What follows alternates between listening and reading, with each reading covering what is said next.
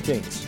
Thank you all for returning to this week's new study episode titled The False Teacher's Denial of the Lord's Return, Part 1. I am Pastor John, welcoming our returning global audience of unchurched, self study people, as well as those who are part of a church. For anyone looking for greater depths in God's Word with a stronger personal study. We also extend a warm welcome to all our new listeners here for the first time. Thank you all for listening. May you all be blessed of God. Please note, before I start, I would like to briefly let you know my circumstances. But first, what is most important, I want to wish everyone a very happy Easter holiday for those of you who are celebrating it. May God bless you all at this special time of year. Now, once again, I am having issues. I am having trouble with our door. A repetitive ticking sound is clearly coming through into the voice recording, making it completely unusable. I have reinstalled Audacity to solve this issue for now, since this ticking sound does not occur in Audacity for some strange reason. We have also been having trouble with our recording computer's hard drive again. It has been live and then suddenly, without any warning whatsoever, it simply appears to not be installed, even though it is. Then, again, without any warning, it reappears and all is well until it is gone again. This drive is being replaced after this recording is posted. I am hoping this will finally fix my issues. I am hoping this will hold me until I can install my 1000 watt power supply. My new hardware requires that much power. Hopefully, that upgrade will put all of these issues to rest permanently. Thank you all so much for your patience in this matter. In our last episode titled the False Teacher's Ungodly Lifestyle, Part 4, April 10th, we learned about the stern, even terse, language that Peter is using here. We also found that Jude spoke on much the same subject. We learned also that he was even stronger in voice than Peter was. This tells us that this subject was extremely important. Barnes' New Testament notes gave us two strong thoughts to consider. They were As those rocks were the cause of shipwreck, so these false teachers caused others to make shipwreck of their faith. They were as dangerous in the church as hidden rocks are in the ocean. In a world not inaptly compared in regard to its real comforts to the wastes and sands of the desert, they would only grievously disappoint the expectations of all those who were seeking. To find out more, listen to our previous episode titled The False Teacher's Ungodly Lifestyle, Part 4. For more, listen to the False Teacher's Ungodly Lifestyle, parts 1 through 4. Today, our scripture reads Dear friends, this is already the second letter I have written you in which I am trying to stir up your pure mind by way of reminder. I want you to recall both the predictions foretold by the holy prophets and the commandment of the Lord and Savior through your apostles. Above all, understand this in the last days, blatant scoffers will come, being propelled by their own evil urges, and saying, Where is his promised return? For ever since our ancestors died, all things have continued as they were from the beginning of creation. For they deliberately suppressed this fact that by the word of God heavens existed long ago, and an earth was formed out of water and by means of water. Through these things, the world existed at that time, was destroyed when it was deluged with water. But by the same word, the present heavens and earth have been reserved for fire by being kept for the day of judgment and destruction of the ungodly. From Free Version of New English Translation with limited notes. 2 Peter chapter 3 verses 1 through 7. The opening thoughts in commentary are a bit long. However, this commentary passage is very well worth examining to gain a firm understanding of what Peter is saying, as well as having a sense of continuity. The principal design of this chapter is to demonstrate, in opposition to the objections of scoffers, that the Lord Jesus will return again to this world, that the world will be destroyed by fire, and that there will be a new heaven and a new earth, and to show what effect this should have on the minds of Christians. The chapter, without any very exact arrangement by the author, essentially consists of two parts. The argument of the objectors to the doctrine of the Lord Jesus will return to the world and that it will be destroyed. In doing this, the apostle calls their attention to the importance of attending diligently to the things which had been spoken by the prophets and to commands of the apostles, reminding them that it was to be expected that in the last days there would be scoffers who would deride the doctrines of religion and who would maintain that there was no evidence that what had been predicted would be fulfilled. He refers to the destruction of the old world by the flood, a fact against which the same objections could have been urged beforehand, which are urged against the predicted destruction of the world by fire. With just as much plausibility, it might have been urged then that the earth had stood for thousands of years, and that there were no natural causes at work to produce that change. No argument against this predicted event can be derived from the fact that hundreds and thousands of years are suffered to elapse before the fulfillment of the predictions. What seems long to men is not long to God. A thousand years with Him in reference to this point are as one day. He does not measure time as men do. They soon die, and if they cannot execute their purpose in a brief period, they cannot at all.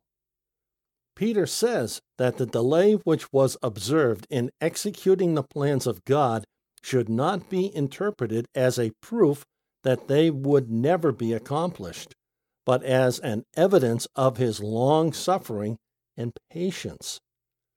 He declares that these events will certainly occur and that they should be expected to take place suddenly and without any pre intimations of their approach, as the thief comes at night without announcing his coming the practical suggestions which Peter intersperses in the argument illustrative of the effect which these considerations should have on the mind are among the most important parts of the chapter.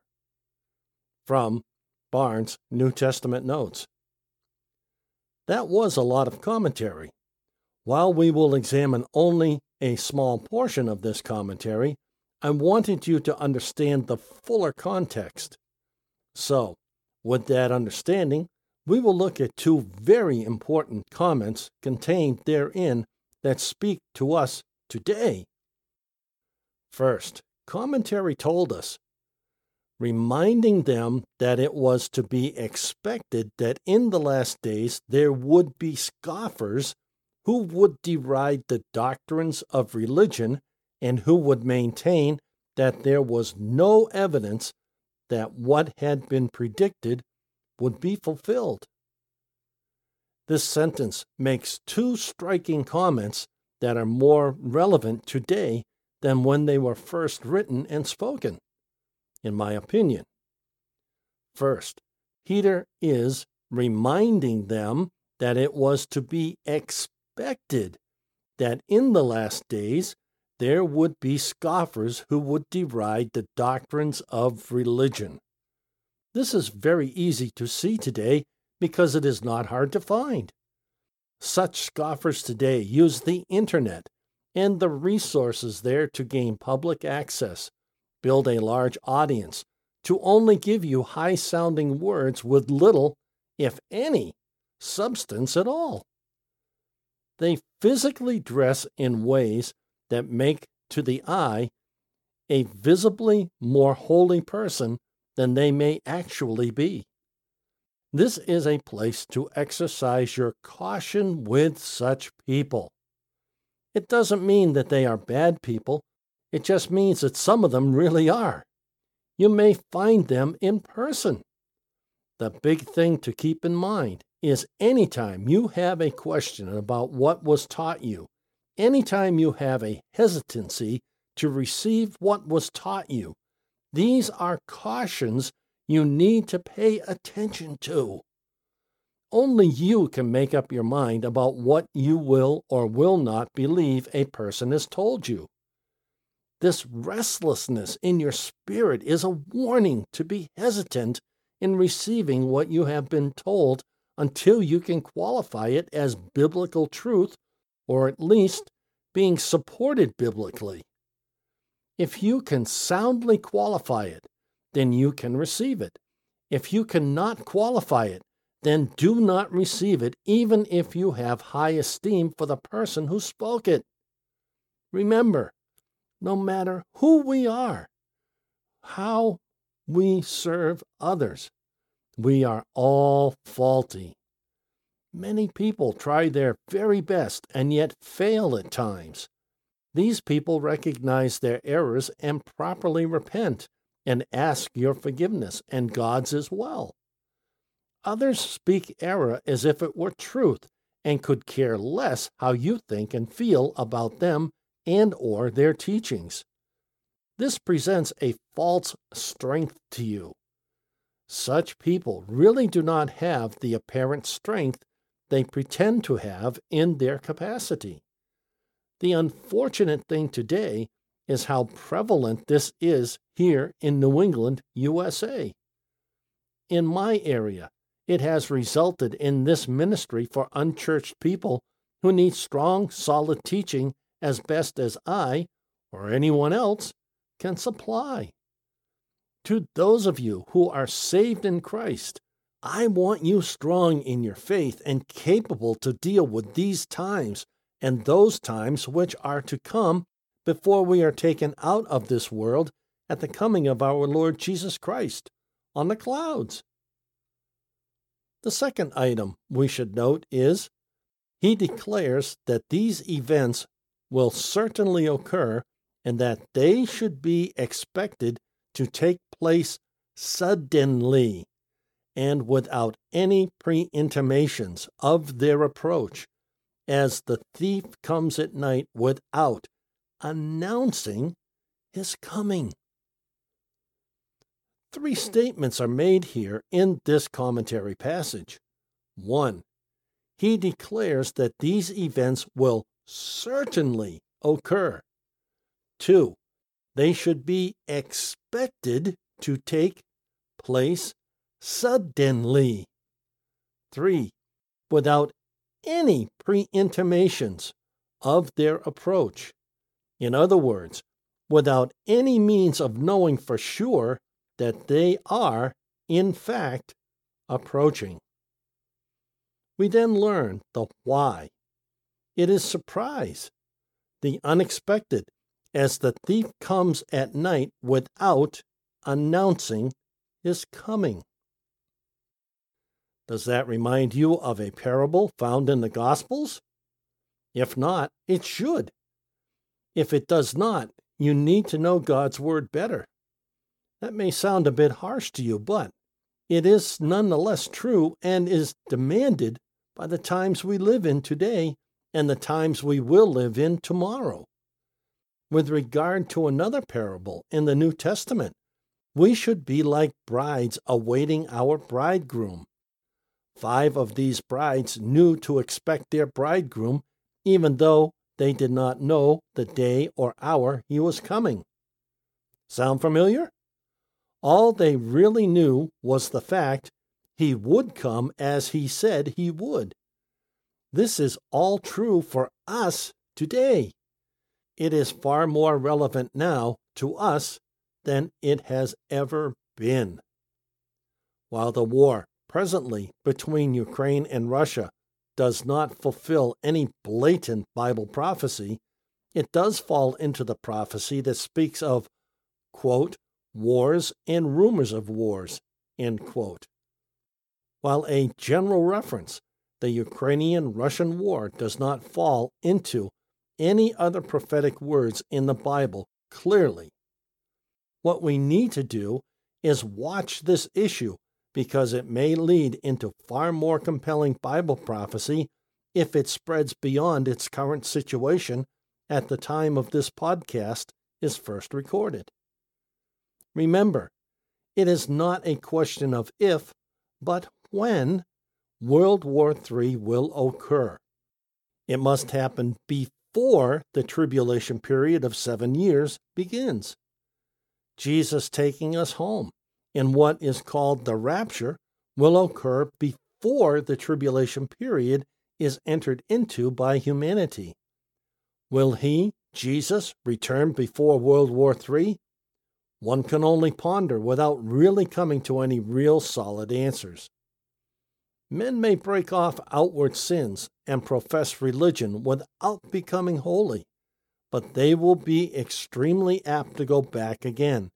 And when they do, they prove that they never had true religion or were made partakers of the divine nature. They never had a change of heart or were born of God. From the Family Bible Notes from the Nazarene Users Group. That should define the difference between a sinner who fails and repents and those who are just playing a game to fool real believers. Verse 2 reads I want you to recall both the predictions foretold by the holy prophets and the commandment of the Lord and Savior through your apostles. In chapter 4 of the book of Timothy, we read, maybe better, the same teaching as Peter is making.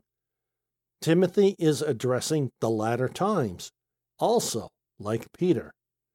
Timothy writes, Now, the Spirit explicitly says that in the latter times some will desert the faith and occupy themselves with deceiving spirits and demonic teachings, influenced by the hypocrisy of liars whose consciences are seared.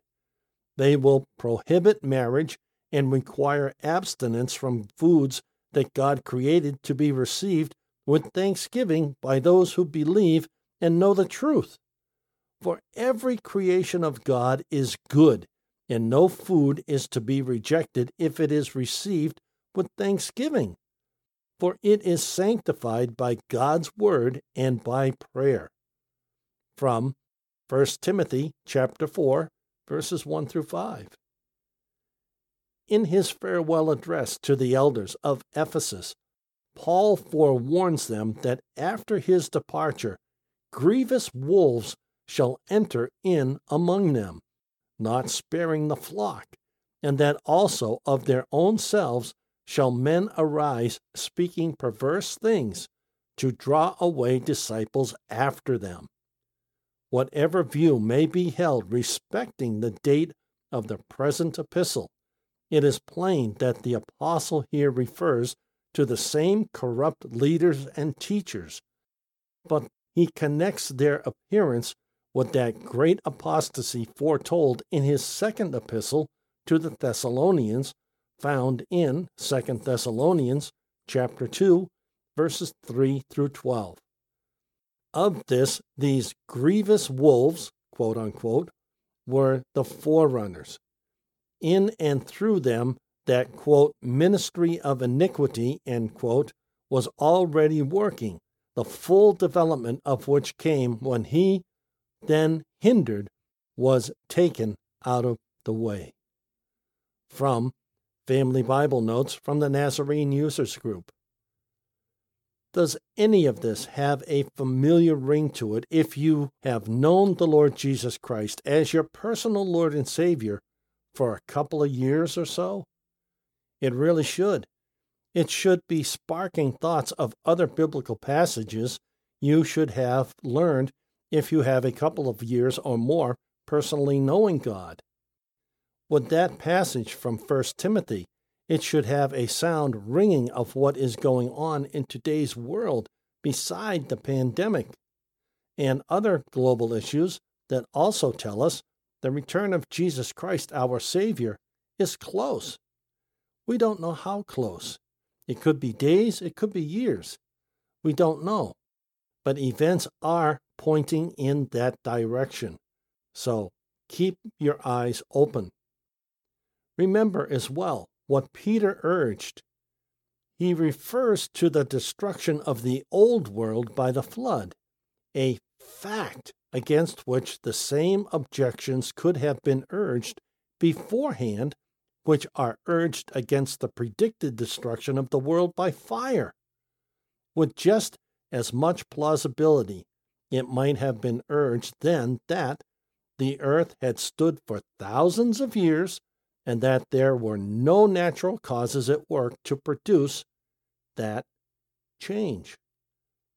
Peter says that the delay which was observed is executing the plans of God should not be interpreted as a proof that they would never be accomplished, but as an evidence of his long suffering and patience. Next week, we start to look at the damage a false teacher can do in our episode titled The False Teacher's Denial of the Lord's Return, Part 2. What does Peter mean when he says, In the last days, blatant scoffers will come, being propelled by their evil urges and saying, Where is his promised return? We will learn this and more next week. Play or download our episodes from one of our podcast hosts, or follow direct links to these platforms on our website under the podcast menu item. Details follow. This study podcast is a wholly self funded outreach presented by the Church of the Unchurched. Currently, an all electronic Boston based outreach uniting the community of lost, searching, lonely, and forgotten in Christ. We greatly appreciate serving our international audience. God bless you all. If you are visiting for the first time, welcome, and God bless you. We look forward to the return of all our faithful listeners and new listeners.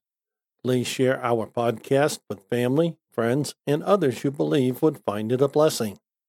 Thank you all so much. God bless you all. If you are unsaved, we truly hope you find God as well as receiving Him as Lord and Savior of your life. Please find a short link to our episode titled How to Be Saved at the bottom of any episode description.